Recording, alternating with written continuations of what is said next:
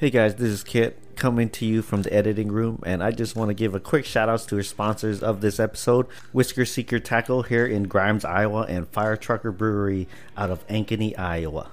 Yeah, they're just a couple local companies supporting two local guys. So if you want some of the highest rated catfishing gear out there, head on over to whiskerseeker.com and I almost forgot that Whisker Seeker Tackle is doing their Catfish Adventure Pack giveaway, which is $1,200 worth of catfishing stuff. So make sure you subscribe to their newsletter and you get more entries by sharing, referring a friend, or following their Facebook page. Winners are going to be announced first week of June. And last but not least, if you're in the Ankeny, Iowa area, stop by Firetrucker Brewery. Let them know that you listen to Beer Fish Fanatics and they'll give you a dollar off your beer. Other than that, guys, hope you guys enjoy the episode. You got it. It, it was the cord, huh, guys? yes, Yeah. it was cord. So what? Two bad cords? two two bad cords, and uh, my wife would say, "Dude, you're cheap. Throw that shit away. Quit quit salvaging it." Because I've been trying to salvage it, gentlemen. I'm not gonna lie. Those damn two cords. Just get rid of it. Two bad cords and a walleye in a cedar tree. Something like that. Something like that. All right, everybody. Welcome back to Beer Fish Fanatics. This is Grandy with MaPop Sports and MaPop Fishing, and we got. Kit with the Fishing Kit YouTube channel. And today we are back on site at our newest sponsor of the BFF podcast, everybody. It, it is Firetrucker. So, everybody, just to give you guys a heads up, huge shout out to uh, Firetrucker Brewing Company to actually partner with us. Truly appreciate that. And uh, we wouldn't want to partner with anybody else because, you know, local is the best, right? Support local. Yeah. Speaking of local, what about uh, you know, that Whisker Seeker? What's going on there? Yeah, there you guys go. They have joined on board to uh, revamp another year with Beer Fish Fanatics. Yeah. So woo woo woo woo woo. You guys got it going on. yeah, we, we're trying a little bit. I mean, I mean, you know, somebody's got to, you know, worry about the little guys. I, I, I think I think we're considered like the little guy, little little guys, I guess. So You are the little guys. yeah, yeah, especially compared to Jeff. There we go.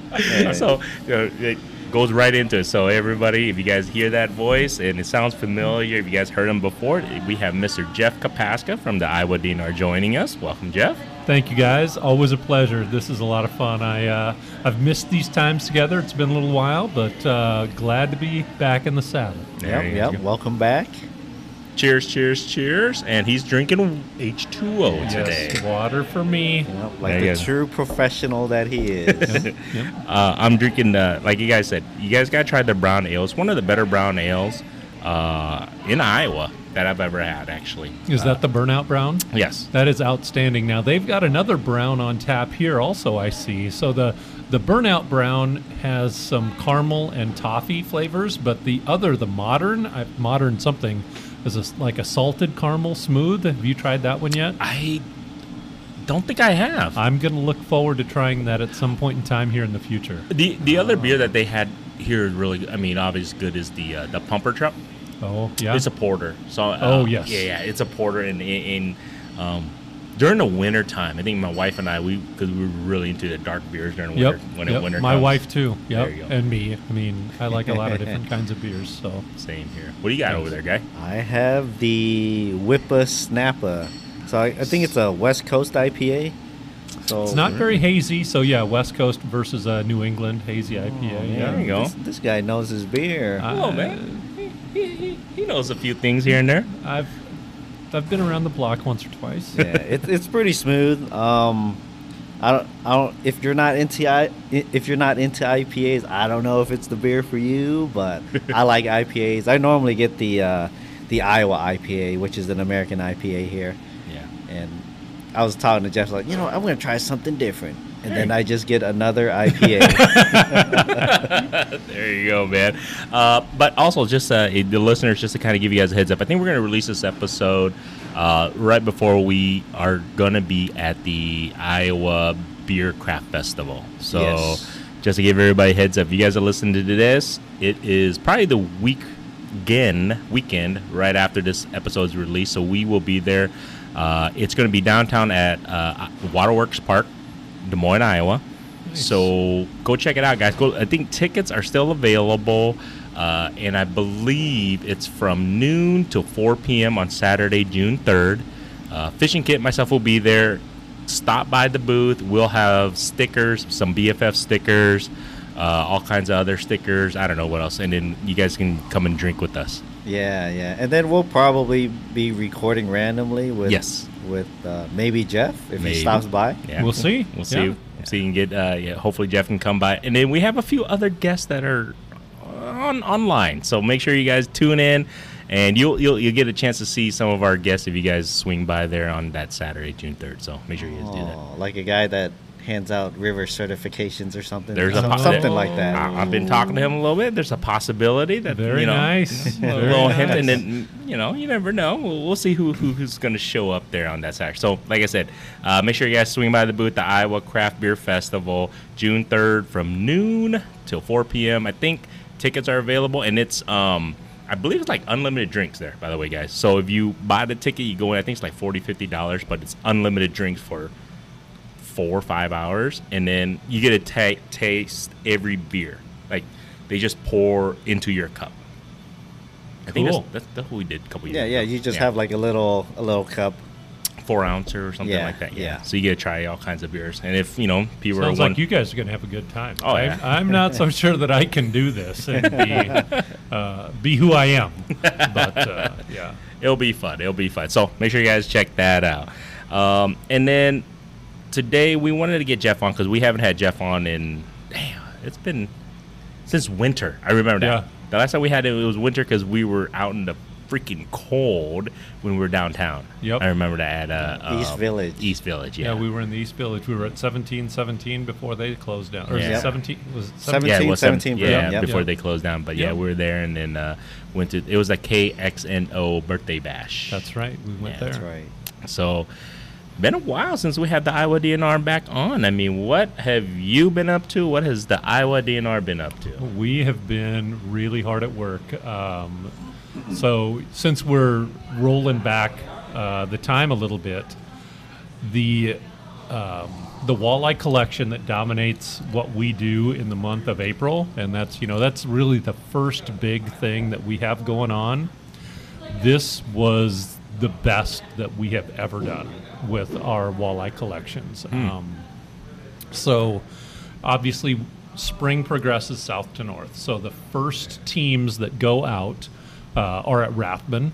Okay. And they usually end up working somewhere around nine to 12 days in a row at Rathbun, um, just, you know, bringing the fish in.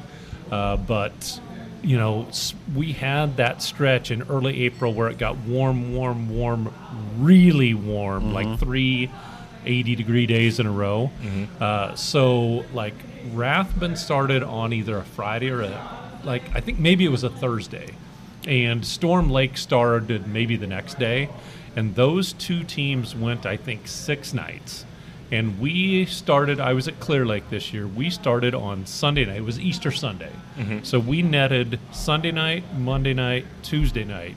And by the time we had worked for three nights and they had worked for six nights, we had collected all of the fish that we needed and had everything that we needed for females and eggs and everything else that the crews at, at Spirit Lake and Okoboji never went out because Wow. we filled the Rathbun hatchery and we filled the Spirit Lake hatchery basically in less than a week. And we've never netted for only three days at, at Clear Lake. We had over a thousand fish in three days. It was just phenomenal. The populations of fish in Rathbun, in Storm Lake, in Clear Lake are just outstanding. And the weather really, really cooperated with us. So mm-hmm. the combination of having outstanding walleye populations and really amenable weather to the work that we were doing mm-hmm. allowed us to complete our work in record time. So just phenomenal. So you absolutely guys phenomenal. harvest a lot of walleye. So does that mean the walleye fishermen in Iowa are not doing very well, or well, I mean that that allows us to transition to the next thing, which is the Iowa Walleye Challenge. There we so, go. So let's let's talk about that a little bit. Uh, we are sitting here the what twenty second of May today. 23rd? 23rd? Yep, 23rd. So the Iowa Walleye Challenge has been going since the first of May, Mm-hmm. and uh, we have more anglers participating this year than we had during the two month run of the Walleye Challenge in 2022. We have more um, anglers reporting catches than we had the whole time in 2022. We have, we I think had f- like 41 different water bodies where anglers caught walleyes in 2022, and we're at over 50 Wow. already this year. In 2022, over the nine weeks, the two months, we had just over 2,000 fish caught, and we're at over 1,200 fish caught in the first three weeks of this competition in 2023. So things are going really, really well. Iowa anglers are catching fish. I think for me, uh, I wish that we had a few more anglers participating. That's the that's the challenge that, that I see in front of me is is trying to figure out how we get more anglers to participate. But the ones that are doing it are doing really well. So right now, just so people who are listening to this, when does this end? Because some people are like, "Oh, it's too late. It already started." Is is that the case, or you know, if, if I'm like, "Oh shit, I just heard about this right now. What do I do?" There's another five weeks. This goes through the end of June. Uh, and let's just throw some examples out there. There's probably, I think we have $800 in prize prizes, and it's all cash for walleyes caught at Red Rock. Nobody's reported a fish caught at Red Rock yet. What? Okay. No, Nobody- wa- no walleyes at Red Rock. That's- no walleyes at Red Rock. That's on the lake, or does that include below the spillway? We will include below the spillway. Oh, we have. okay. I don't believe that we've had any walleyes reported from the Des Moines River between Saylorville and Red Rock. I don't believe we've had any walleyes reported from Easter Lake yet. Okay, and there are localized prizes to win for catching walleyes. So you may not be if you join today. You may not be in the running to catch the most walleyes for the whole competition, but you could still catch the most walleyes in a week. There's certainly a ton of prizes available for catching the biggest and the most walleyes at a variety of different places. Um, I don't know how widespread this is, but you know we've only had a few walleyes reported down in the Creston area so far. Only a few walleyes over at Lake Manawa and Council Bluffs. Nobody's caught any at Browns Lake and Sioux City yet. Nobody's caught any at Lost Grove Lake and outside of Davenport yet. Um, there are there are tons and tons of local prizes still to be won. We just need people to sign up and report their catches. so Right. You can't win if you don't play. That's right. and and w- how much does it cost to to register if you're looking to play or to fish in this tournament? Uh, two Shad Raps. Yeah. Yeah. That's about right. Yeah, I think you're right. It's twenty five bucks. Yeah. It's twenty five bucks. And And, and, and I think the biggest thing, so I, I wanted to ask you, Jeff, this because those locations, I'm going to tell you this right now, it's hard for me to believe that nobody's caught some, right. you know, walleyes there that in the past month, okay? Yep. What if they like, I don't want to give them my hot spot. I don't want them to know that I'm freaking catching walleyes here. Hello, you know, this is my shit, man. I don't want nobody to come here. So, what would, I guess you could constitute that person to, like, you know what? I'm not going to give up my house spot. Or, or? So here's the deal. Number one, I don't know where you caught the fish. Okay. Mm-hmm. I nobody the the one person that knows exactly where fish are caught besides the angler who reports the fish you know mm-hmm. because you it's on your phone and for us to verify it it you have to use the app on your phone and it looks to see that you're on the water because let's be honest we had a couple of people report the no catch outings mm-hmm. by turning their phone on and off in their backyard. Mm. Okay so we i mean Good but- try, buddy. right you know and okay fine whatever you know you want to do that that's fine but we the the phone tells you where you're at. So if you're doing that in your backyard the other guy not me i don't see any of that data he's been telling me okay we had to disqualify we had to not allow this as one of the uh, potentials for a for a no catch week because you know it was turned on and off in their backyard but I never see where the fish are caught. Right, the mm-hmm. only guy that that sees that lives nine hours north of Vancouver in British Columbia, and Okay. he's not coming here to fish your spot. Okay. Okay, that's first and foremost. Second, I can see some of the data on the back end. Like I can look at a water body and see how many catches there were at that water body. So I know, like in the first two weeks of May, only one angler fished down at Creston. He didn't fish at Green Valley. He didn't fish at 12 Mile. He only fished at 3 Mile. And he caught three fish. Okay. And that is the person that won the $25 gift card to Dad's Bait Shop in Afton hmm. for the most walleyes caught in the Creston area in the first two weeks of May. Now, a whole bunch of walleyes are getting caught down there right now, mm. right? It's just that those folks aren't signed up for the event. But I don't know who that person was, and I don't, and I only know that they fished three mile, and I am the only one that even knows that. No, you couldn't get on the website and mm-hmm. see that. You can see who's caught the most fish. So Shane Hupp has caught the most fish. Okay. And you can see who's caught the biggest fish. And I forget the fellow's name, but I think it's a 28 and a half inch walleye is the biggest walleye caught so far. Not bad. Okay, that's a nice fish. that yeah. could win the whole thing. I think it was a 27 and some that won it last, Last year. year, yeah. So, you know, that's a nice fish. That's mm-hmm. a you if you want to win, there's your target. You can go after that. But we've also got tons of local prizes yet for the biggest fish. The biggest fish at Big Creek is still up for grabs. The biggest fish in the Des Moines River, the biggest fish in Easter Lake, in Red Rock, in Saylorville, etc.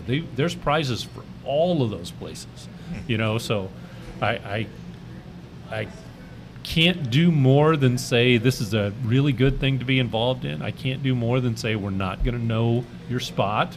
And nobody's going to know until the end of the competition where you were even fishing. Like, okay, at, you know, July 4th or July 5th, whatever, we're going to say, fishing kit, you won for catching the biggest walleye out of the Des Moines River. Great job. Okay? but but nobody is going to know anything about that Right. until the end of the competition. So we're not going to be giving up any secrets. Like the the largest walleye caught so far, I have no idea where that fish was caught. The most walleyes caught so far, I have no idea where those fish are being caught, except for the fact that I know that about 350 walleyes have been caught out of Big Creek already. So I'm gonna say probably some of those are getting caught out of Big Creek, but that's not a big, you know, that's not a big surprise because the Yeah. population in Big Creek is phenomenal. Yeah. Um, we're also seeing lots of fish caught out of Blackhawk Lake, which you know, cool, you know, and not as many out of Clear Lake this year. And I think that's because some of the folks that participated last year maybe aren't this year. I don't, I'm not sure, but um, you know, a lot of fish being caught out of Rathbun. I think there's over 150 fish being caught, which. Hey, the walleye bite in Rathbun is on fire right now. And That's a great place to go fishing right now. Yeah, I, so. I started following this guy down there, and and uh, I don't know, a big reservoir like that for for me as an angler is kind of intimidating. Yep. But but I've been seeing pictures. They've been catching walleyes down there. oh yeah, yep. Uh, I mean, it's a lot different compared to Red Rock. I, I can see why there hasn't been a fish reported for Red Rock yet. I The, mean, the walleyes there are kind of a mystery, yeah. from what I've At been Red told. Rock or at, Red uh, Rock. Rathbun? Okay. Rathbun is, you know, Rathbun is half the size of Red Rock, and Rathbun has historically been a really productive walleye fishery for Hmm. you know decades, and it's it's gotten it's really come back. Ten years ago, it wasn't as good as it, it is now. It's really good right now. Uh, you know, a couple of down, a couple of drier years, less outflow from the lake, so less walleyes leaving the lake. Hmm. Um, that really improves what you have in the system, Okay. and uh, and yeah, so Rathbun's really really good right now.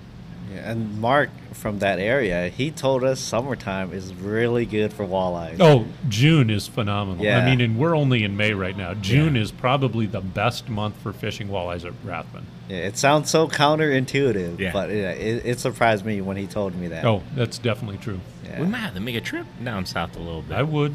I certainly next would. Next month. You know, Yep. we might.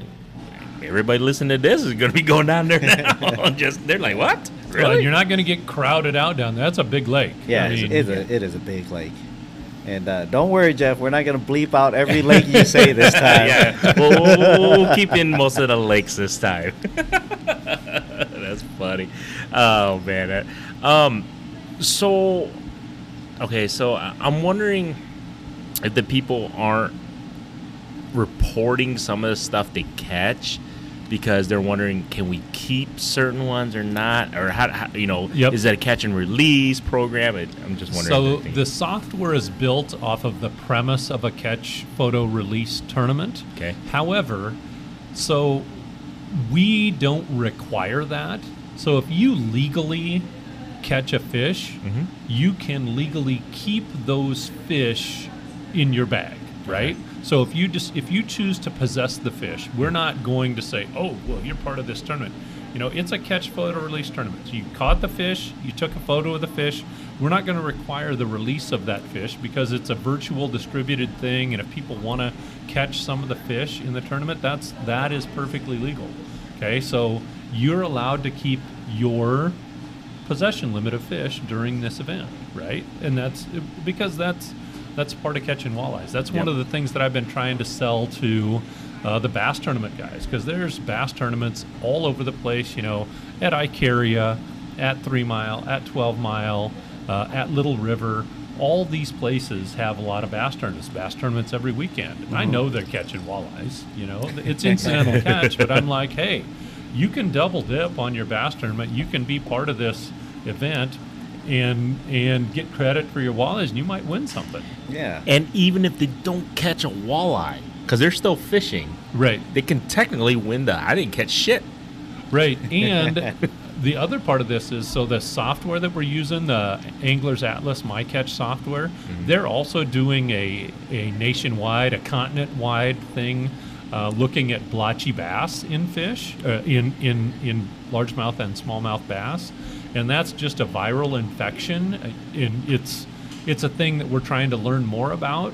So uh, the U.S. Fish and Wildlife Service and the U.S. Geological Survey are partnering with um, Anglers Atlas and MyCatch to do this blotchy bass thing, and Bass Pro Shops is part of it.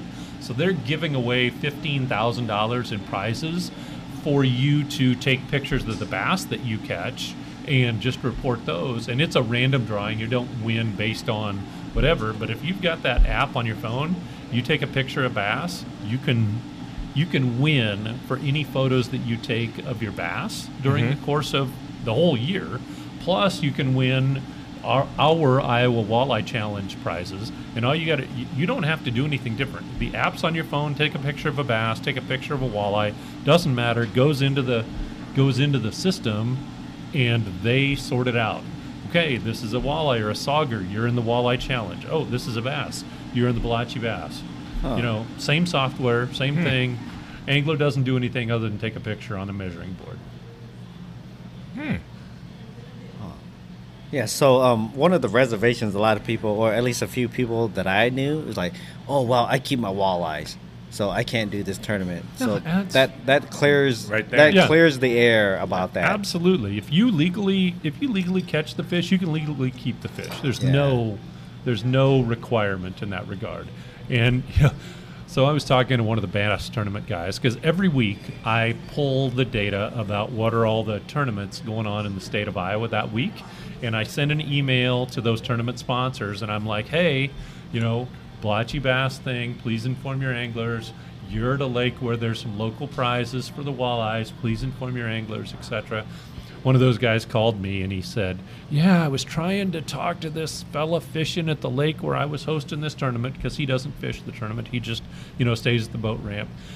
And that old codger, he was like, I'm not gonna, you know, report. They don't get to know where my hot spot is. And if they want to know about the walleyes, they need to get their butts out here and do the sampling. and I'm just like, well, here's the deal. We don't have more people. We don't have more time. We can't get this done. So we're we are trying to do this in partnership with our anglers because it's the only way we're going to get this data. Otherwise, we're not going to be able to do things really efficiently to improve our walleye fisheries around the state. That's why we're trying to do this. Because we don't have time to do more sampling. We do our broodstock stuff in the spring. We don't have. We could sample the walleye populations by setting gill nets in the summer, but mm-hmm. that kills all the fish. Mm-hmm. And our public doesn't want to see us killing all those fish. So Right. we simply do not do that sampling because it is not acceptable. So the only other time that we can get to those fish is doing fall electroshocking. And the first priority we have in the fall is to go out and to shock at our broodstock lakes and look at how did the fry stocking work where do we need to prioritize to put our advanced fingerlings to make sure that we have fish for our future broodstock okay?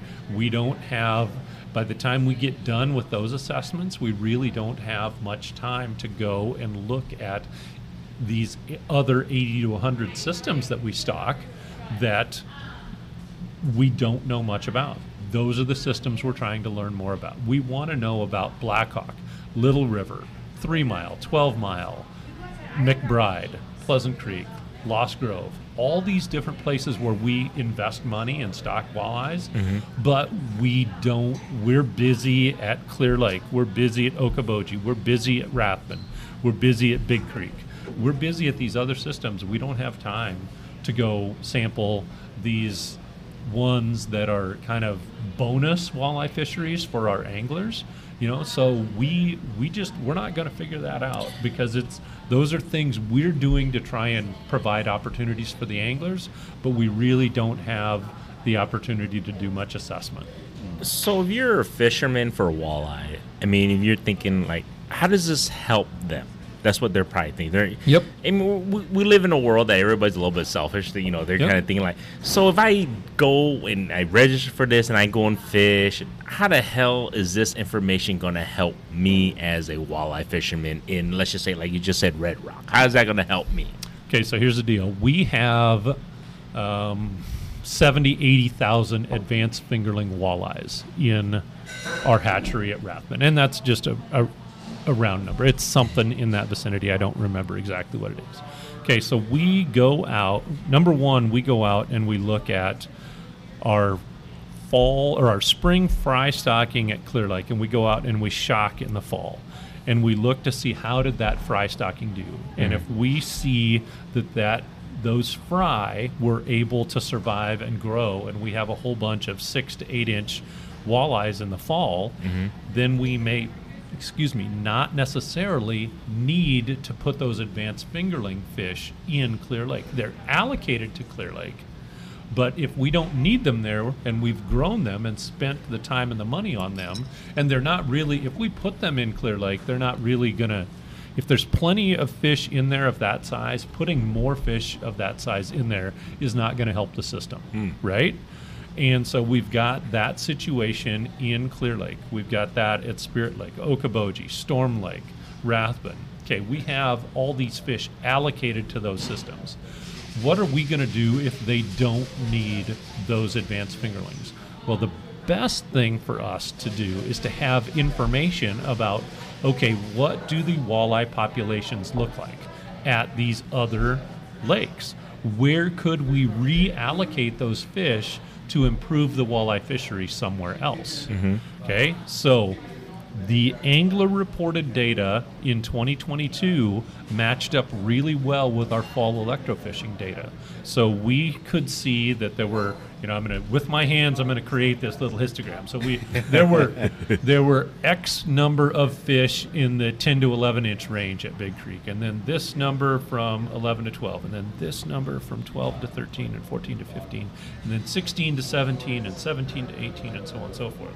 Okay, so we've got this year class and this year class and some bigger ones over here.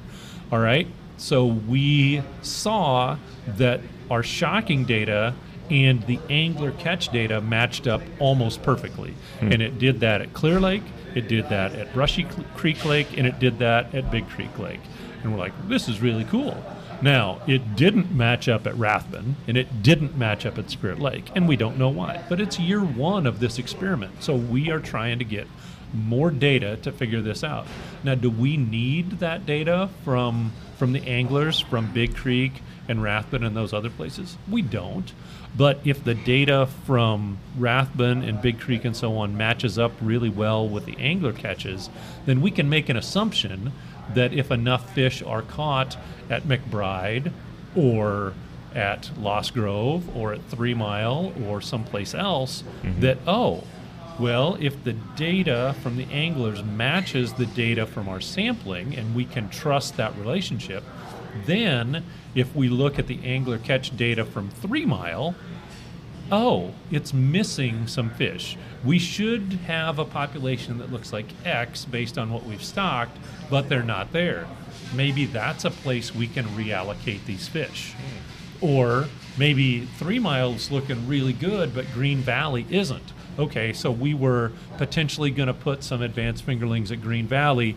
Let's reallocate those, or let's reallocate ones from Three Mile over to Green Valley because the population at Three Mile looks really good. We're missing, you know, a year class at Green Valley for whatever reason, or Little River. You know, Rathbun's population looks really great. We can use some of those advanced fingerlings we've been growing all summer. Let's put some of those at Little River to amend the fishery there, or at Three Mile, or wherever, up at Lost Grove. Places like this. It helps us make smarter and better database decisions for the management action of stocking fish. But if we don't have any of that data, we're going to keep doing what we've always done, which may not provide the best fishery for our walleye anglers. Hmm. And if this works with walleye, there's nothing to say that we can't start trying to do this with other species we stock, like wipers, or you know, you know, if it if if this project works, we can contemplate doing it more across different species. If it doesn't work, then we're back to square one, and you know, we don't have a good way to figure it out otherwise Yeah. right Gotcha. now. So, you know, that, that's why we're asking the anglers' help because we want to make the fishing the best it can be for our anglers. But this is one of those places where we hear from angler groups, we want to help you. Okay, this is a place where you could help us. Okay, it really is. And then they say, well, why the $25? Well, this is actually the fourth time we've tried this. We've tried it tri- twice with, ur- with urban trout, mm-hmm. and we didn't charge a fee, and a bunch of people signed up, and nobody reported anything. It's kind of like the anglers told us you need we need skin in the game to actually do something. If it's free, we don't care. Mm-hmm. So we changed it from the free iteration to the twenty-five dollar iteration, so that we have prize money to give out at the end. Yeah. Because the twenty-five dollars all goes.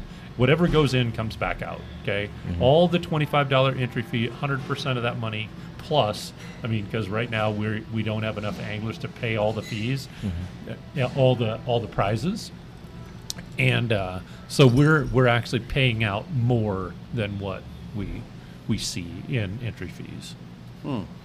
Okay, so here, here's a question, Jeff. It's kind of multi multi layered. That's all right. I think I just answered 17 questions with that last You answer. sure I. I carried I carried on for a long time. So Okay, so this one's kind of specific to uh, a lake like Red Rock. Yep. And I know there's certain challenges as far as a sampling or netting perspective. Yep. And there's challenges as far as an angling perspective. Um, I mean, I don't know what your sampling and netting numbers look like for Red Rock, but let's say, okay, your sampling numbers are low, and then in the walleye challenge, you know, not many fish are being reported. Does that mean like, oh, there's not enough walleyes in Red Rock? How do you tackle that? So, in order to, uh, we're not going to make the assumption that there's not enough walleyes in Red Rock if we only have three people even say they went fishing there, Right. right? Okay, so now let's say we get a lot more than that. Let's say, you know, I don't, I don't know off the top of my head. I'm going to say we've probably got 20 to 30 people fishing Big Creek, just off the top of my head. Now, if we had 20 to 30 people fishing Red Rock and reporting no catches, that would tell us, hey, maybe there's something going on here. Okay. If we've got 20 to 30 people and, you know, this right now the statewide catch rate is one fish per hour, more or less. Um, so if we've got 20 to 30 people and we've got a catch rate that's really low at Red Rock, that's going to tell us either it's a tough place to fish or we don't have enough walleyes there. Okay. And so then we're going to start looking at that. We have in the past done fall gill netting at Saylorville. Um, I can't recall the last time we've done that at Red Rock, mm-hmm. but I know we've done it in Saylorville the last five years. So, so we have that opportunity. Maybe we see this data and we say, oh, you know what? We're going to have to spend a night in October and we need to go down and shock the face of the dam at Red Rock on those rocks and see what we see for walleyes down there. Maybe maybe the time we have to reallocate one night from what we're doing at Big Creek and maybe we should go down to Red Rock. You know, so that is that is a management decision that that we could contemplate in terms of trying to get some better information. But if we don't have any anglers not, and, and they're not reporting anything, we don't you know we don't have anything to base that on. Gotcha. Then we're going to leave leave that sleeping dog lie. Like okay, well we we don't know what's going on, but it's not a priority at this time because we don't have any data that tells us it's a priority. Gotcha. So yeah, it's not like an automatic. Oh, nobody's catching walleyes down here, so that means we're gonna go and stock a whole bunch there. Right, and and we know that these are flow through systems. So in reality, what we do is we stock more fish at Saylorville because we know a lot of those are going to end up in Red Rock anyway. Mm-hmm. So yeah. Yeah. Why why do we want to stock a lot of walleyes in Red Rock for them just to go down to the Des Moines River to Missouri? Yeah. That right? makes sense. We're not we're not going to do that. We're going to stock we're going to stock walleyes in Saylorville. We've got some, you know, little rearing ponds at Saylorville, and I think we do at Red Rock too. We're going to put walleyes in those. We're going to grow them to two inches. We're going to get them in there. We're going to stock, when we can, river strain walleyes in the Des Moines River up at uh, Fort Dodge and up at Humboldt and places like that, so that so that we have more fish in that system. Okay. okay. If if we're going to change anything, that's how we're going to change. Gotcha. Right. But we need if we don't have any data, we're not going to make any changes. Right. Oh, so you just said river strain. So is there a difference between like a lake strain and a river strain? Absolutely. Okay. Absolutely. And you know, I've, it's interesting. I don't want to let the cat out of the bag, but there will be an article forthcoming, um, not in the Iowa Outdoors magazine, but in one of your local publications about fall walleye fishing. And uh, I've been in contact with the author, and the author has been in contact with a number of us from the Iowa DNR. And within our discussions, it's likely that that article will focus on our river walleye fisheries for the fall because those are better and more consistent than our lake walleye fisheries in the fall. Hmm. And um, we've done a lot of research over the years looking at where, you know, what brood stock should we be using to stock fish. And we use fish out of the Mississippi River and we use those river strain Mississippi River walleyes in a few of our ponds down at Rathbun. And then we stock those river acclimated fish into our rivers. Oh, okay? And it, to the greatest degree that we can. Now, that happens a lot more in the eastern half of the state than the western half of the state. Um, in the western half, we generally use Rathbun and Mississippi River, or Rathbun and Spirit Lake walleyes to stock our lakes, but sometimes we have to use those lake strain fish in our river stockings, and they don't perform as well. But that's just a function of the number of fish, the number of hatchery, the amount of hatchery resources, ponds, raceways, etc. Sometimes we just don't have enough places to raise different kinds of fish to fulfill all the needs that we have. The newest hatchery in the state of Iowa is down at Rathbun. It was built in 1975. Okay, so do some quick math. That's almost 50 years old. Yeah. Um, so we don't have brand new facilities and new, nice, new shiny things to be providing these, um, providing these fish for our anglers. You know, we have to do with what we have. Yeah. And that's what we have. But within those confines, we've been doing a lot of work, and we know, like we've learned a ton about our trout fisheries in northeast Iowa. We've learned that the brown trout that became acclimated to French Creek can reproduce successfully on their own without us. So we have stopped stocking any other kinds of brown trout. We started only stocking those French Creek brown trout that are acclimated to these conditions in Iowa, and hmm. we've put those in other streams and they are self reproducing. Okay? We learned that we've stocked brook trout all over the place. We've been stocking trout for well over 100 years, okay? The South Pine strain of brook trout are the ones that are most naturally acclimated to Iowa. That's our native trout, our one native trout species is those South Pine brook trout. Hmm. We stopped stocking any other brook trout. We only stock South Pine brook trout. We go to the stream, we spawn the fish, we take the eggs, we take them back to the hatchery, and we only put those South Pine fish in our Iowa streams. And now, for the most part, we have self sustaining brook trout populations and brown trout populations. We don't have to use our hatchery resources anymore for brook trout and brown trout. We only you know, use those native fish and they're taking care of themselves. And now most of our hatchery resources are for our put and take rainbow trout. You know, we could go buy trout somewhere, anywhere, but nobody's doing that kind of research. You know, we could. There, are, there are people that say, "Why do you even have re, uh, these hatcheries? You could buy this cheaper from private entities." Nobody's looking at river strain walleyes. Nobody's looking at lake strain walleyes. Which fish perform better? That's our job. Our job is to figure these things out and do things that may not, you know, be.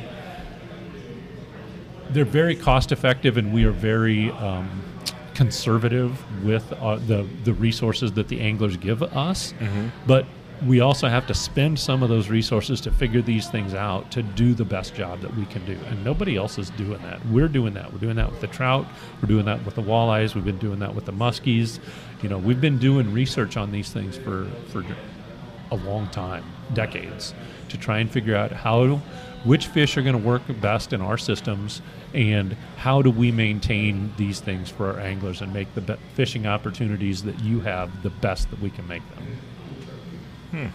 That's pretty awesome. I It did. I went off on a lot of tangents. love it though. No, no, I? it was like just I t- I'm telling you guys. So uh, we- we're just talking offline. I get educated every time we have Jeff on it, and then I was talking to my wife. I, I, and she goes, "Man, you get excited." It's like, "Yeah, I'm going back to school, honey. Yeah. I want to learn a little bit about fishing, water, just all this stuff." I'm like, "Yeah, I'm go learn a little bit more." Well, I just the well when you brought up the river strain walleyes, I was like, huh, that's a thing. Oh yeah, I just Didn't know that either. I, I'm pretty sure the majority of people are like, oh, well, walleye, just whatever, walleye's Yeah. a walleye, right? No, No. no, I mean they are, but they're not. You Yeah. know, and and the things that we've learned with those trout, and we're wanting, we're we're working toward taking those hard learned lessons because we, like I said, we stocked, you know, just postage stamp carbon copy trout for a long time, and then I was hmm. like.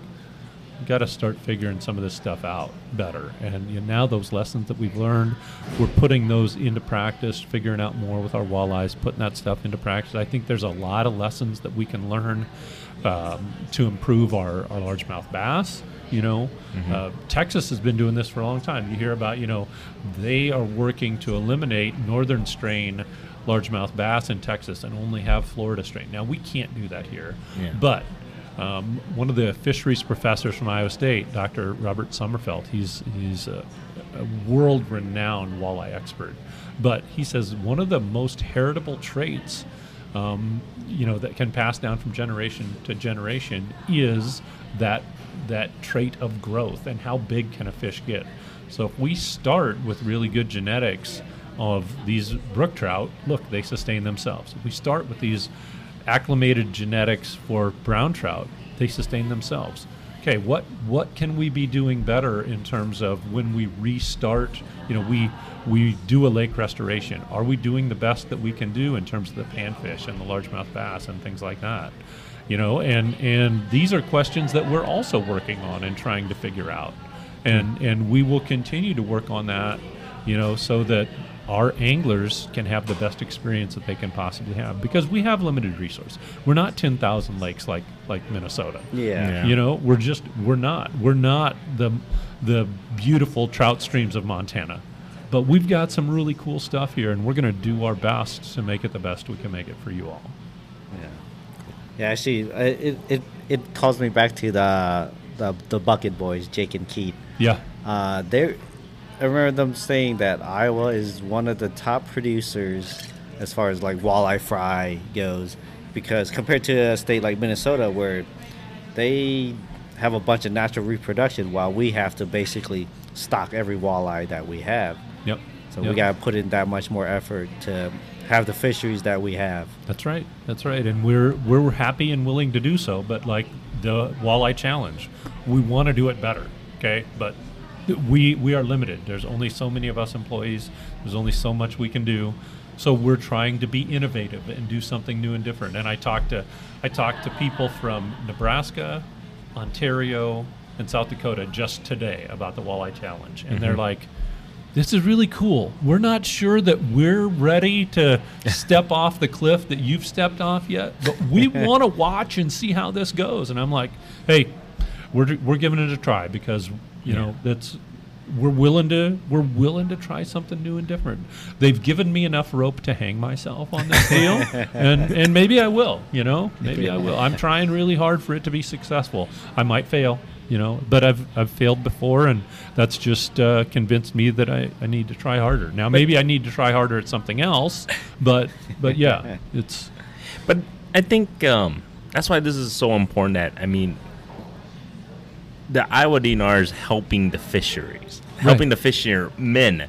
So if you're a, a, a walleye fish, you know, a fisherman that truly just targets walleyes, this is a beneficial for you guys to join this challenge to get as much information as possible to help your area. If it needs, like like like Jeff was saying, I think this is um, it's one of those things that. Uh, People should realize that you're helping yourself by doing this. That's that's that's my goal is to have people help themselves. And I can't say that what an individual angler experiences and reports on one day is going to change anything. Yeah.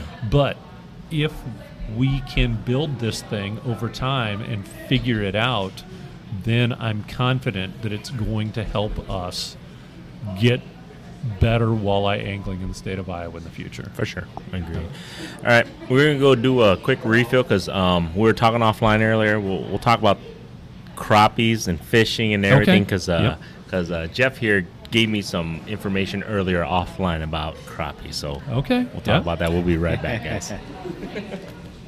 it's all right. Must be nice to get a brand new boat, Uh, we'll we'll see. brand new truck, not brand new not boat. brand new truck. Well, I don't know if you know, but a tree fell on my truck. Uh, Oh, I heard that. at the end of April. Yes. So that kind of that kind of put a damper on my fishing for a little bit. 'Cause I didn't have a car for like two weeks. Yeah. That's horrible. Yeah. All right, everybody, we're back. I'm drinking the uh, Brigade. It's like a golden ale. Golden ale. I got the uh, modern art. It's a oh, hold on. Is it on? It's oh, on. Amber ale, duh. Yep. I was like, I was, Amber I was ale. thinking that's what it was. And for some reason, like, oh, it's got to be more than that. But yeah, but it's pretty good. Yeah. I'm having water. H2O. Can't go wrong. And, and if you guys are wondering, does this guy, was he faking it? Yes, I still have gout. So I'm drinking water with every beer. And then on top of that, I've been, like you're saying, that, that regimen, guys, I'm telling you guys, i it's working. This natural regimen, I'm taking these cherry tart drinks and drinking these alkaline waters. It's working. Yeah, yeah. That holistic approach is that what I called it last holistic, time? Yeah, holistic, That's the word. Sheesh, I couldn't think of it. But yes, the holistic approach so far in the past three months, it's been working for me. I haven't had a flare up. So, Good for you. and I've been drinking craft beer. I've been eating some beef here and there, like ribeye steaks with the kids the other day, and I was like, fancy. yeah, Very nice. Man, that's my- Hamburgers for the kids, ribeyes for you. Mm-mm. That's how it works at our house. doesn't work that way. My daughter, no, see, we tried. My daughter, okay, so we spoiled them now, and she, she, so my oldest daughter will not eat any steak unless it's sous vide and if it's a ribeye. I started that. I don't know how I started. I mean, it's good. So I did that, and she ate it. She goes, "That's it." If you give her a regular flank steak, or you give her even a New York strip, too chewy, Dad. I'm like, huh? It's, it's really good, honey. She goes, nope. I love. She loves the ribeye, and it's got to be sous vide because she loves it like cooked proportionally. It's shit, man. I'm telling you. I, I don't know what I started. And do you spoil your kids like that, Jeff? Do I cook well for my kids? Yes. Do my kids get the ribeye all the time? No. they don't get it all the time. It's just whenever, hey, what do you guys want for dinner? Juicy steak. That's what they call it. They call it juicy steak. And if you bring any other type of steak that's not a ribeye sous vide, they're not gonna finish eating it. You know, this is the second podcast where you talk where you talked about eating steak, Sorry. and last time you were like, "Oh, I can't eat as much ribeyes anymore." Like, whoa, easy there, buddy. Some of us don't have a choice. Oh, whatever, dude. Oh man, too funny. But uh, we were so right before break um, to get the refill. we are going to talk about some cross, but you know, fishing kit. He brought up a good, good question because we were what we are going to talk about because wipers. Yeah. Before we talk about crappies. Yeah, before we st- stray away too far from the business stuff, um, correct me if I'm wrong here, but uh, the Iowa DNR started a tagging program on wipers at a particular body of water. Yes. Is you know, I mean, I, I, I just want to know, you know, what you know is has anything come out of that? What are you seeing? Uh, anything cool to report? I, I haven't seen any of the result data yet, so Mm. I don't have anything to report on that. Um, we're we're definitely we're working on a lot of different stuff. We uh, we are we've put the pit tags in wipers, like we have put pit tags in other um, species at some lakes. We've also started working on acoustic tags, and we've started putting acoustic tags in walleyes and, and other species of fish. And uh, so we've got receivers that, that, so basically, historically, we would do projects with radio telemetry, where we would put a radio tag in the fish, and then you would go out either every day or every week or whatever and follow those fish. And the radio tag would transmit a signal, and you would go around the lake and try and find that fish. Yeah, with that like big antenna yes, thing, right? Yes. So that is what we used to do. Now, what we're doing is we're putting these acoustic tags in fish, and we put a receiver on the bottom of the lake. And so when the fish passes by the various receivers in the lake, then it tells us where that fish has been. So rather than us actively going out and doing the radio telemetry, we put the tag in the fish and the fish swims around and when it when it interacts with that receiver, mm-hmm. then we learn about where it's been. Now, you had, when you guys were at the Midwest, you had the fella from Lake Erie, and he was talking about this exact thing with all of the receivers that they have in Lake Erie and what they do to study fish movement there. So, we are doing that on Big Creek, but we're also doing that like up and down the Des Moines River. So, we have some on like bridge pilings. And so we're looking at what is the movement of these fish up and down the river. You know, so we've got some tagged fish in Saylorville. Are they staying in Saylorville? Are they moving past Saylorville? Are they going through Des Moines? Are they, you know, we have them in Red Rock. We have them below Red Rock. You know, what is what's happening in Red Rock? Are some of those fish passing through the hydroelectric turbine? Are we having positive or negative impacts on our fish populations from that water flowing through the electrical generating turbine versus flowing flowing through the other part of that dam. So there's a lot of different stuff we're doing with that, and and so yeah, we're working with walleyes, we're working with muskies, we're working with wipers, etc. A variety of species, and and doing a lot of different work, uh, trying to figure out what's happening with fish movement in, in our system. Is that normal, or how many other states are doing this type of tracking? I guess you can say of this of the species. So fish? there's, you know, basically like I'm not going to say the whole bottom of Lake Erie is carpeted with these things, but there's there's literally hundreds of these receivers and probably thousands of fish in Lake Erie. And so there's a, a lot of work going on in the Great Lakes with that. Okay. There's work going on in the Dakotas and Minnesota and Iowa with it. Um, so I, I can't say to the huge extent where all this is happening, but it's really a lot of it's being pioneered out of the Great Lakes. that's cool. Yeah. Well, you know, now that you mentioned the Des Moines River, so in our downtown area, um, th- I think they started uh, removal of the dams down there, haven't they? They're doing Or- some modifications. Not it's. I don't believe that it's full blown removal, but it's modifications Oh, for this gotcha. whitewater kind of thing. Yep. Gotcha. Uh, I guess my question is, um, was there any coordination with the Iowa DNR with that, or was there, or they're just like, well, we're gonna do this, F and- it, we're doing this. this is, it is what it is. or was there any input from the Iowa DNR in regards to that project? There were representatives from the Iowa DNR on some of the advisory boards. Mm-hmm. We'll leave that at that, or was was any of the advisories listened to? I get a feeling it didn't, you know, the the input wasn't taken Yeah. very far. Cheers. There were Iowa DNR representatives on the advisory boards, and they gave some input. Gotcha.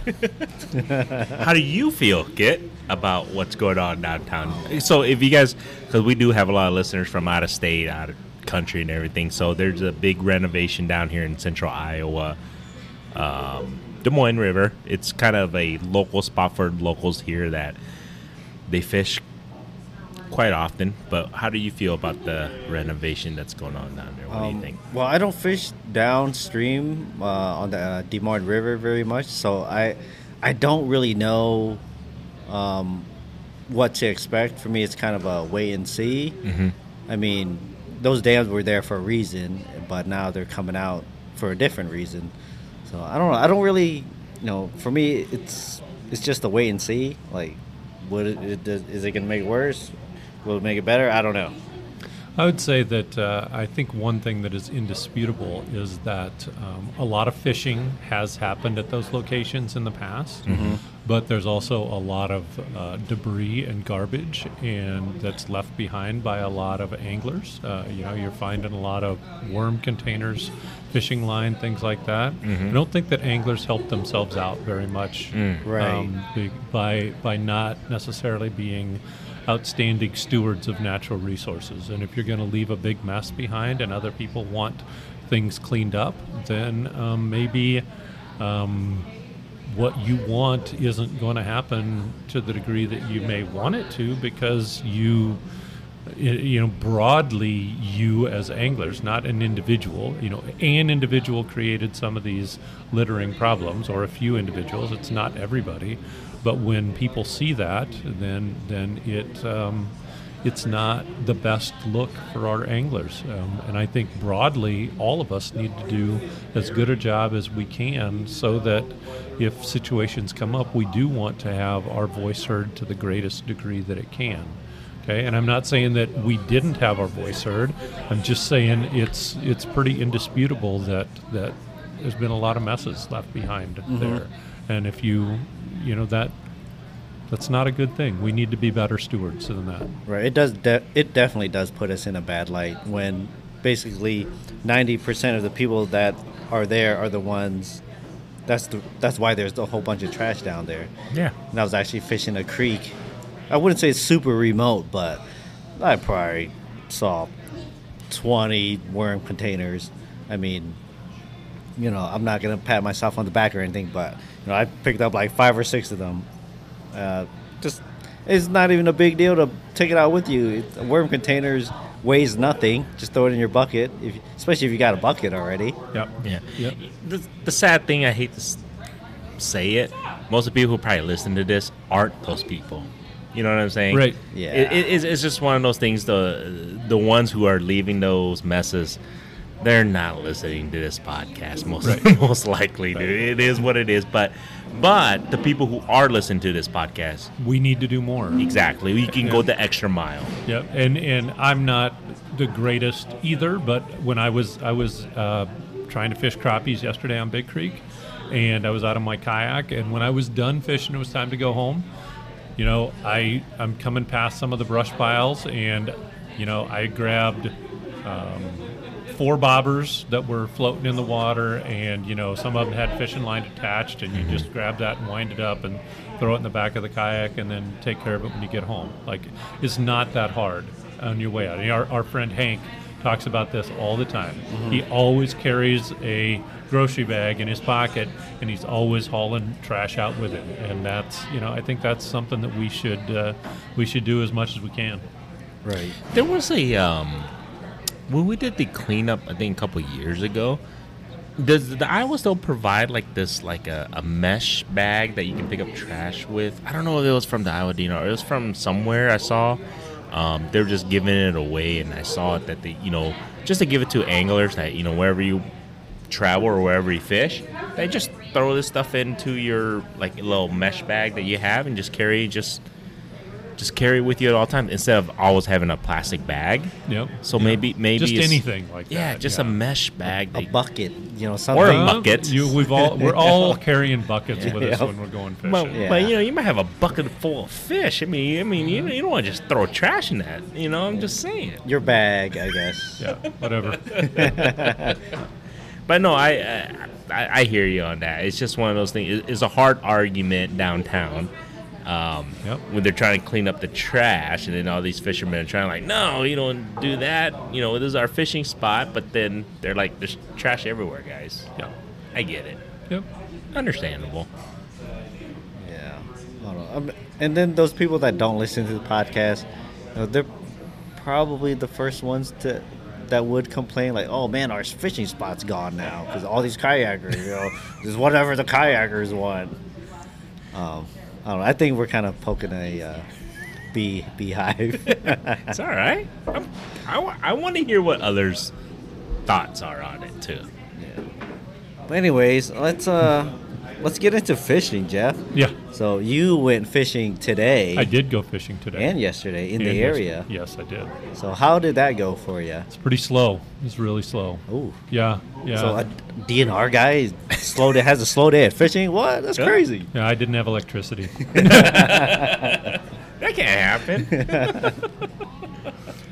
No, uh, it's uh, like we said earlier. It's May 23rd. The crappies should have been uh, so. So I know um, from our staff that's been out working probably 10 days ago or so. Um, lakes kind of along that I-80 corridor. You could see on the fins of the crappies that they were beat up and they had been on the spawning beds, and you know they're just they they're fighting off males are fighting off other males. Um, they're they're sweeping those nests open, etc. Their fins are going to be eroded. They're going to look a little bit beat up when they're done spawning. Um, as we've gotten north of I-80, um, and the lakes that I've been fishing the last couple weeks are, are all north of I-80. Um, those crappies are not beat up. They uh, they haven't spawned yet. I've seen uh, bluegill nests, bluegill staging. Bluegills are getting ready to spawn. I'm not sure that the crappies are going to get a spawn off up here in northern Iowa. I don't know if the weather conditions have just been a little bit goofy. It's just hard to tell. But they, the, I was I was fishing wood in shallow water to the greatest degree that I could, and I was not picking up the crappies where I thought they should be. They were deeper, um, sometimes around wood, but really scattered. You know, it's, it's one of those things where you, you really think you ought to be getting into them. Yeah. And and it just it, it, that's not what it was. Hmm. That's a great. So this is the thing because I didn't want to say this earlier, but when you were when we were talking offline earlier, you're like the the crappies were beat up because I remember about two or three years ago, so I was I caught some crappies right about this time, and I was like, man, his fins are different from the crappies I caught about three weeks ago. Yeah. Oh yeah. Until he just explained it today. So you know, all right, I'm a novice fisherman, guys. So so I was like, three, three years into it, he's still a newbie. Yes, I'm still a newbie. But see, that's why we have Jeff on. 'cause He, he actually taught me something like, why was this crappie look like his fins were just kind of different from the ones I caught literally three weeks ago. Yep. And now it explains it that Yep. he's just he's beat up from protecting Yep. The offspring. you know sense.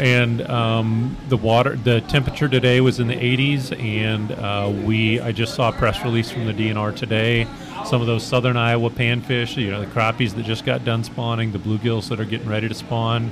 Um, we're seeing some fish kills just some post-spawning stress induced fish kills in southern iowa. Because of that warm weather and they're you know really um, you know tired they've expended a lot of resources um, from their bodies during that time of spawning, and uh, you know that that is a, a natural thing. Um, but you know, heightened temperatures right away uh, afterwards do have that kind of impact on some of those species, some of those individuals. Interesting. Yeah, yeah, we've been having some pretty wild weather, I would say. We it's not been it's not been a consistent weather spring. That's Yeah. for sure. Yeah, because I was fishing in southern Iowa a couple weeks ago on my brother-in-law's boat, and uh, between the four of us, we probably caught I don't know a hundred panfish, Must Yep. be nice. bluegills, crappies. You know, they were Yep. just mixed in all together. Yep. And then I fished the big lake near home. Uh, I didn't catch. I barely caught any crappies at Red Rock. Then I hopped over to Roberts Creek, which dumps into Red Rock. Yep. And I probably caught like 30, 40 fish in an hour. Yep. So it's it's kind of all over the place. Mm-hmm. And then since we're pushing up on on Memorial Day weekend here, and then and uh, Jeff kind of talked about it earlier, but it's like uh, I feel like it's kind of late, and if they haven't gone yet, uh, they might not go at all. Right. They could just reabsorb the eggs. Yeah. It's possible. Yeah. Really? It just depends on depends on the year, depends on the condition, depends on the the weather, temperature swings. How does that affect the fish if they reabsorb it? They just you know they don't they don't spew those resources just- out. They just reabsorb Okay. the eggs. Yeah. And that's you know things like this happen. Crappies are most successful when they have like recently flooded vegetation to um, to spawn in, and for those fish to those little baby fry etc. to grow up in. Uh, you know, a lot of food resources available. Uh, one of the reasons why we tend to have inconsistent crappie fisheries because they this kind of thing can happen. They either don't get off a good spawn or the weather fluctuates too too much and it, and the, we don't have consistent warm up of, of the water, etc. Things like this can happen. Bluegills, on the other hand, they'll spawn all summer long. So if it doesn't, if things don't hit right now, they'll come back and spawn again in another few weeks, and they'll do that all through the summer. So Really? that's why we have consistent, much more consistent bluegill fisheries, and we can have, you know, pretty inconsistent crappie fisheries from time to time. So they spawn all year long, all summer. All summer. Really? Huh. Are we uh, here in Iowa? Are we in an area where they would spawn multiple times a year? Yep. Yeah. Yep. Oh, because I I know in the South they do that. Like they'll spawn multiple times. Yep. I wasn't sure if we were. Yep, that'll know. happen here. Now, Okay. you know, the if you if you're catching uh, bluegills right now, those things are like, you know, the body should look like this.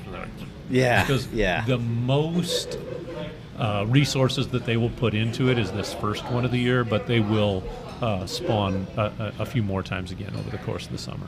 huh. Yeah, I did not know that. Well, it makes sense now that that's why they use like the ponds here for you know when you're raising up a brand new pond, you use the bluegills. It's food. It's Yeah, food. absolutely. That's Yeah. the Hundred whole- percent. It's hundred reason. percent food for the largemouth. Yep, Yeah. And Yep. if they can keep responding, it's more food. that's right. Right. Yep. That's why they're the most effective um, forage base. Okay.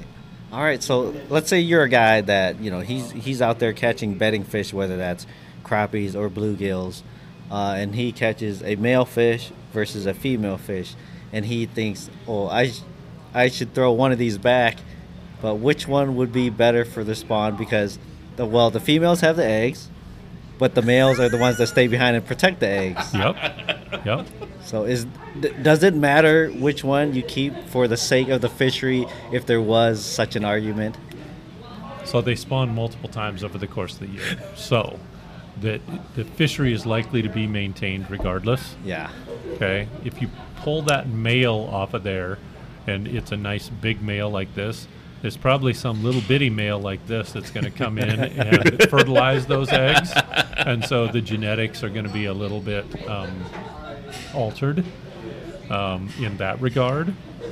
But those genetics are removed if you remove the female. Right. But in general, we have extremely productive water. We have good um, fisheries. It's not going to matter. Okay, I I know some people will argue, you know, Yeah. either way. Yeah. Oh, Right. you got to throw back the males because they protect the beds, and oh, well, Yeah. you already talked about it. Right, and and there are those that would argue that well, the biggest ones you should throw back, and if that is an ethical decision that you want to make, go ahead and make it. Okay? Doesn't mean that it's the scientifically correct answer for Lake A. Maybe it is the right answer for Lake A, but then in Lake B, maybe it's not the right answer. And in Lake C, you know, we it's something completely different. And we've talked about this before. If you look at the Minnesota or Wisconsin, you know, regulations book, they're that thick.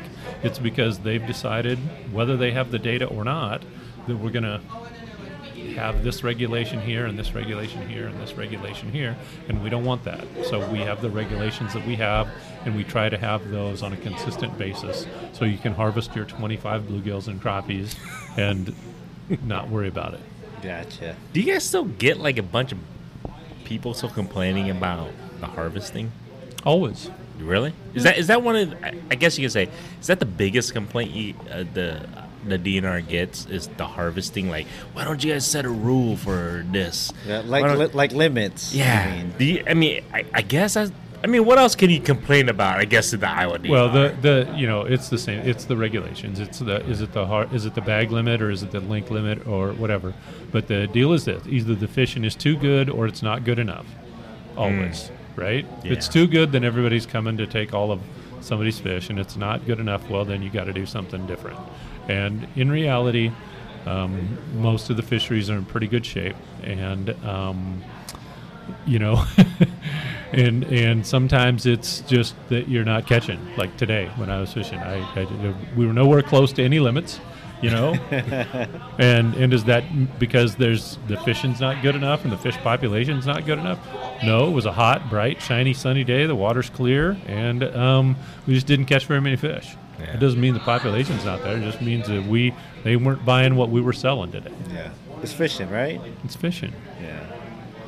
have you seen a big increase in social media complaints or the same? I- And- and what would you say? I don't know. Have you been checking at all? Have you been? No, I I've taken a backseat to social media. I just I'm post with you. to my fishing page, yeah and then if people comment and stuff on there, that's that's about as in depth as I go as far as social media. Yeah. Uh, I don't know. It's kind of social media has given people an anonymous forum to say say Yeah. things. Yes. and you know it is what it is. I I try to use it for positive and and and for helping folks in education and and I think one of my posts on uh, I don't know if it was five one five or or Iowa walleye anglers didn't you know it got.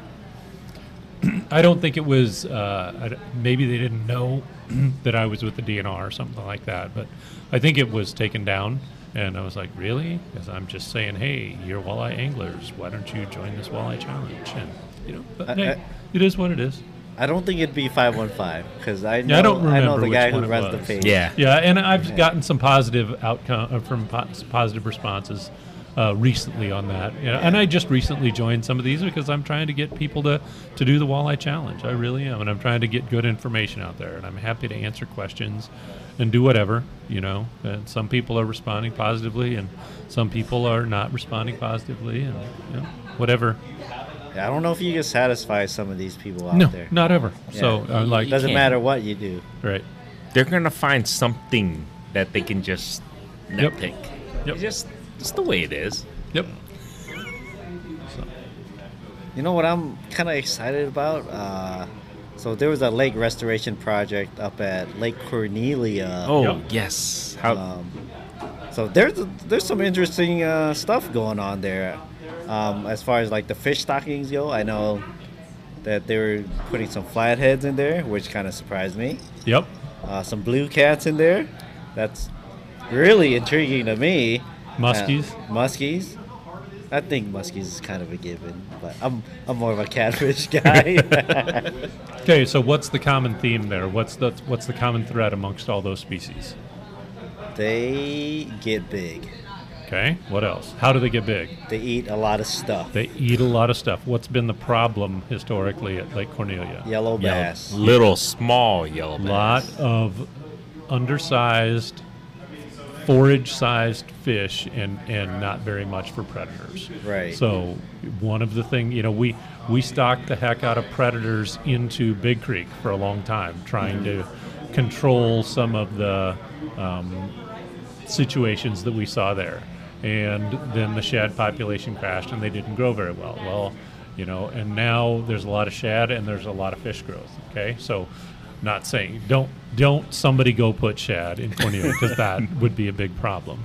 But what we do have there is we've got a forage base, but we don't have a really good predator population to to try and eat that down because people would like to catch nice yellow bass. They would. But you know that's not the situation there right now. So how do we deal with that? Um, so we're trying to get enough predators in that system to try and control that overpopulation of yellow bass and do we know exactly um, what's going to work in that situation we don't okay so what are we doing and we're putting we're putting a lot of different kinds of predators in there. There's muskies in there. There's walleyes in there. There's there's going to be lar- largemouth bass in there. There's these different you know, species of catfish. Um, so we're we're throwing a lot of um, resources at that to try and improve the quality of that fishery situation. Um, and and then you guys, well, when I say you guys, I mean I mean like the DNR as uh, in general, but uh, um, you guys uh, basically killed off the lake, right? So we did a uh, we did a rotenone treatment, but um, we did a low dose rotenone treatment. So that means that we didn't um, we didn't put the amount of chemicals in there that will kill everything. Mm-hmm. And even when we do that, sometimes it just doesn't work. You know, we we didn't drain the lake. Normally, when we do that, we completely we like to completely drain the lake, and we can do that with a lake that has a dam, right? Mm. But this is a natural lake. It's a it's a natural glacial lake, so we can't completely drain that system down. So we can't get isolated. You know, we, we can't get to a point where we can be effective. Yeah. So uh, there's going to be different concentrations of that chemical in that water body regardless. So we did something similar to Blackhawk Lake a number of years ago, and um, we we hoped that we had gotten all the fish, and we tried to get them all, but there's carp in there. Now, did some of them survive the treatment? Maybe, maybe not. We don't think so, but you know, it is likely that some uh, swam back back up. But if you can't, and and we had the ability to, to basically create a siphon so that more water would leave that system. And we really couldn't do that with Lake Cornelia like we could with Blackhawk Lake. So we had to try to find a, a an amenable solution. And so that amenable solution was to do a low dose treatment. We knew that would kill all the walleyes. And, but we also knew that that would really knock back that yellow bass population. Yeah. Okay, it would probably also uh, affect some carp, affect some crappies, etc. But then some some fish are gonna to stay. You know, we wouldn't be able to get them all. Okay, so you knock back that yellow bass population. Then you come back after the chemical has volatilized and is no longer you know damaging. So then we put fish back in that system that can additionally control. Um, we hope those ma- remaining yellow bass. So, so that's that's the philosophy. Those are the steps that we take. We've done that in other places before, and and we hope that we'll be successful. Right. So you basically you you've already planned out for you know not all the yellow bass being completely wiped out. Basically. Right. Yeah, that's not. You know, that's. Uh, we were talking. You know, you asked earlier if I coach, and I, I, I do, and and I like coaching activities before school starts because after school starts, maybe I have 50 kids, you know, on my team, and it only and I need 50 for 50 parents to show up when they're supposed to show up. Yep. it, in order for me to be able to go home to my family in time. Mm-hmm. And 50 out of 50 doesn't happen very often in you know in life. Well Yeah. in nature can we expect 50 for 50 or 100 for 100 or you know whatever in that fish population with that treatment? We hope so. The the science says that it should but sometimes you know there's a little spring coming up and those fish find that fresh water and they just hang out there until everything else you know goes by the wayside so we can't guarantee 50 for 50 or whatever Right. in that situation so you know we plan accordingly Makes sense. Makes Yep. sense. So this is uh, just a question because I used to live on the south side, growing up, raised.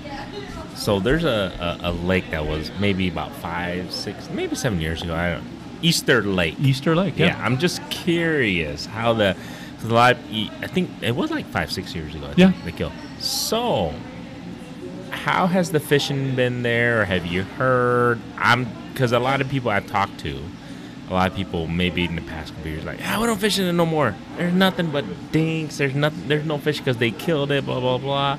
But I'm just curious now. It's like five, six years into it now. Yep. Have, ha, has the Iowa DNR? Do you guys know if that restoration?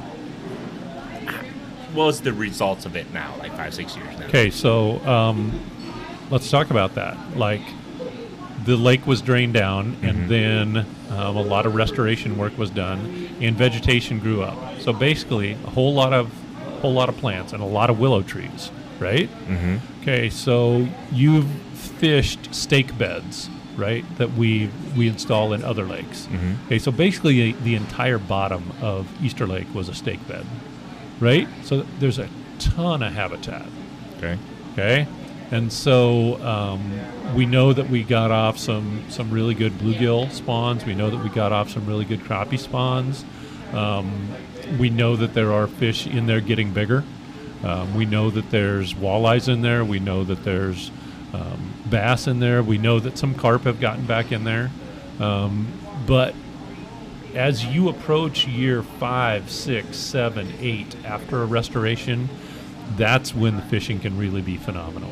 Okay, Okay. so I I don't have. I mean, I can get the data, but I mm-hmm. don't remember exactly what our surveys have shown for Easter Lake. But it is a place that I, I would be fishing if it was me at this juncture. Number one, because you should there definitely will be more than just dinks in there but there is so much habitat that you're you're going to have to you know work a little bit to maybe find those fish number one. The other reason is the walleye challenge. There's prizes to be won from bass pro shops um, there, there's a, spinning rod and reel and, and some other prizes for catching walleyes at easter lake and i'm pretty confident nobody's reported any yet. Because nobody see. Because I talked to a couple of my buddies who, you know, they don't fish a lot, but they're like, "There's walleyes in there." They Oh, yeah. Had, they had no idea. I'm like, Yeah, we just- put a we put a rearing pond in there. Yeah. We we put the fry in the rearing pond. We grow them up till they're two inches. They're going to survive. There's like a half a million walleyes in there. Yeah, you know, uh, uh, Badger Creek, right out outside of town. We Mm-hmm. put a half a million walleyes in there in the last five years. Yeah, that, you know? yeah, that was Yeah. pretty recent, right? Yeah. yeah. You know, it's there's. How fast do They're ev- walleyes grow? Like, how big do they grow So I was catching, um, I was catching the walleyes I caught at, at Big Creek today were like ten inches. So those are fish, and I could tell because the the the bottom fin was not pointy like you would normally expect, kind of that, and the and the amount of white. So I could tell that they're from Rathbun Hatchery because they you know swam in the concrete um, pond, and so that bottom of that tail fin is a little eroded and and flattened and, and rounded and not as much white. So those are 10, 10 to 11 inch fish that we stocked last fall.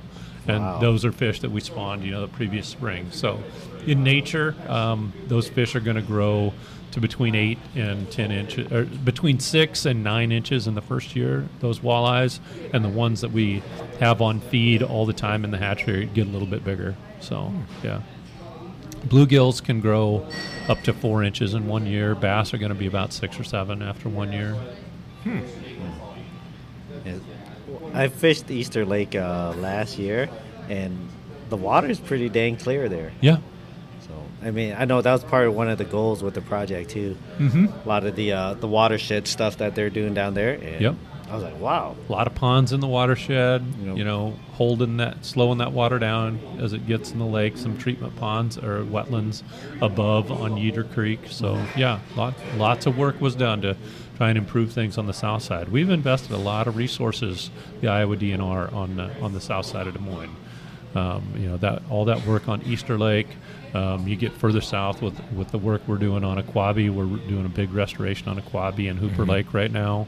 Um, yeah, That's- th- those were a couple of lakes that we actually love to fish a lot. How how was that restoration coming along? It's going really well. Yeah, almost done. I think uh, Hooper's refilling has refilled. I'm not 100% sure. I think I think we're in the process of refilling Ahquabi right now. So Okay. yeah, stocking wow. fish. Yeah, so that's basically on the tail end of it then, Oh right? yeah, yeah. Nice. Oh. I, and and think what was it last year? I swear, somebody caught like it was either a tilapia or an Oscar out of Easter Lake, and people were like, I think it's the "That's a hybrid. That's a bluegill something hybrid." I was like, "Uh, that I'm pretty sure that's not a bluegill hybrid because it doesn't look like any bluegill hybrid I've ever seen." It's not going to survive the winter, but that's that's not an appropriate thing to do, folks. I mean, Right. that's against the law. Yeah, really. I mean, yeah. So if you guys are wondering, the, most likely this is somebody who had it as a pet Right. Yep. and decided to take it out of their own tank and feeling bad for it probably most likely Yeah. decided to just throw it in a local body of water Yep. do not do that Do not do Yeah, that. it's counterproductive. I counterproductive mean, I'm pretty sure it was probably like some family, like Yeah. some little kid, like, oh, this. They had it in a little fish bowl, and like this fish is getting too big. Oh, we got a lake in the back of our house. It's water fresh Throw water just throw it in there Yep. and, and, and uh, i mean it's a little bit it's out of ignorance i think a lot of uh, Yeah, probably yeah. most I of don't it. think there's malicious intent. No, it's not, But, but- it's it's not helpful for anything. and most of the people who are fish, just or, the fish, or the water body you're Yeah. putting it Yeah. into. And most people who listen to this probably know better, but you can also tell your counterparts if they somebody asks you or somebody asks you like, "Hey, what should I do with this fish that I want to get rid of?" Do not throw into a public body of water. Re Yeah. rehome it. That should. Rehome, that's yes. that's the best option. Rehome it. Um, and actually, I saw this post on Facebook uh, like yesterday. Um, I don't know. He was some bass fishing guy or some kind of fishing guy, but he said, "Oh, the bass are really spawning." And then he showed like the, his transducer, the back of his boat, fish eggs everywhere. And then, you know, then like a light went off in my head. That's probably how some of these shads are getting into these some bot some of these bodies of water. Like I mean, I never would have thought shad would just spawn on your boat, but I guess it makes sense. Yeah. So, yeah, crazy. Clean, da- clean, drain, dry. clean, drain, dry. Very So true. is that a law in Iowa? Yes. So when you leave a lake, you got to clean it and dry it off Five days, five days. or or power wash it. definitely before you go to another lake. Yes. Okay. so you guys are wondering, Fishing Kit has to ask this because somebody's got a a boat coming on soon, so he he's got to follow the laws whenever he drops your boat in, right? Yeah, and actually, uh, after I went out on my brother-in-law's boat, uh, him and my, well, he was telling my sister like, "Oh, I gotta wash the boat and blah blah," because uh, and my sister's like, "Why? Like, what do you what do you gotta it You for?" just came out of water, fool.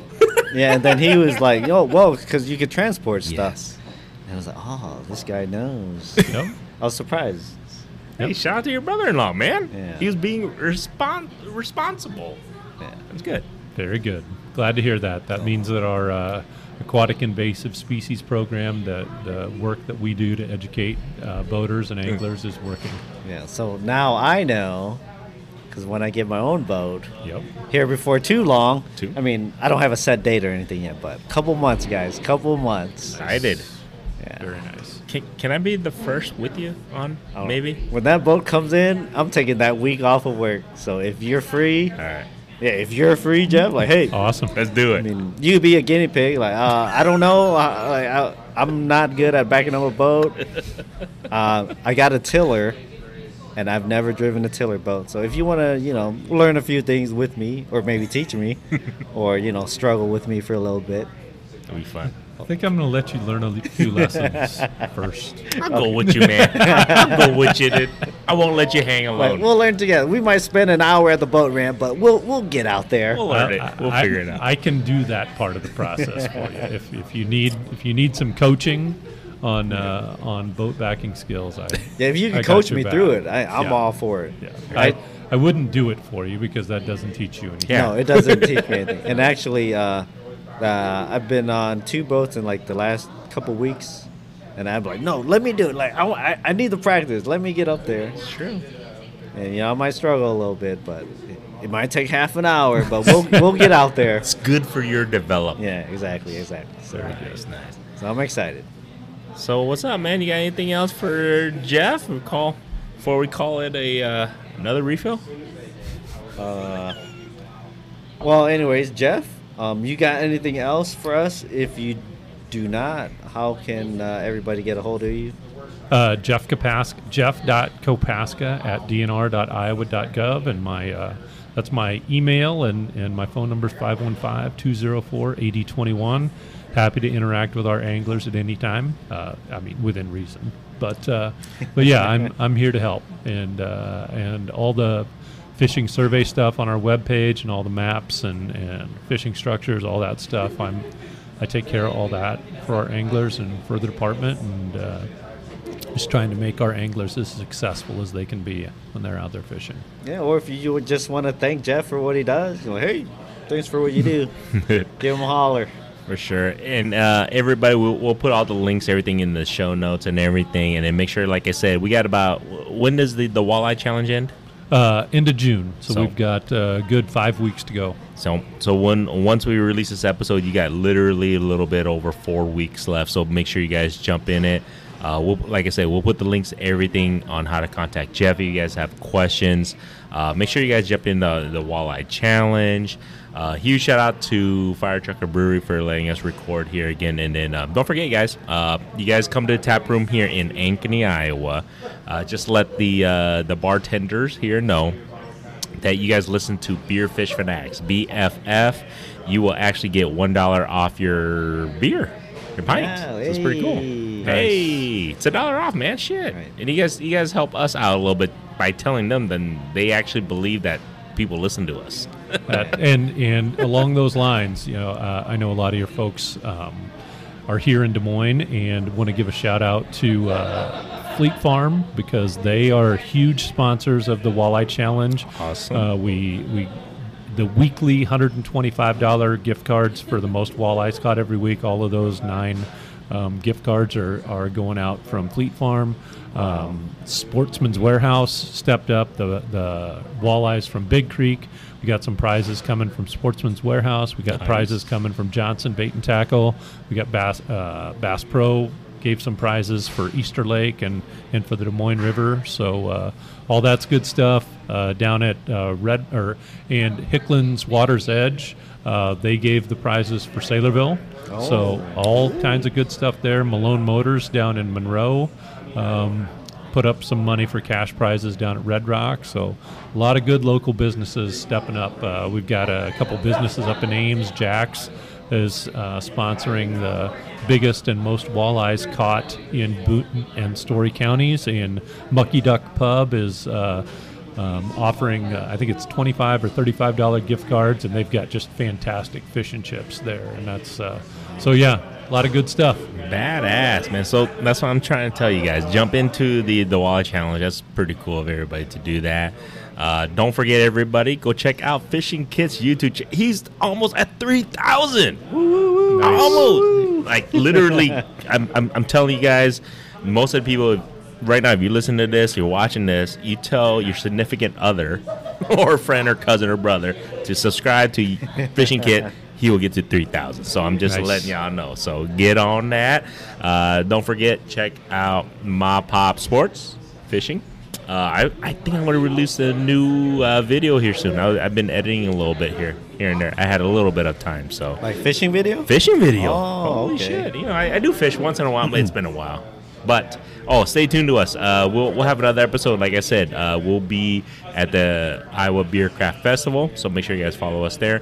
And then um, we're we're gonna probably recap how we did on a trip that we're taking here Yeah. short. Yeah, we can recap while we're there. And and before we get on too far, so we're gonna have we're gonna have to release this early this month. Yeah, we will.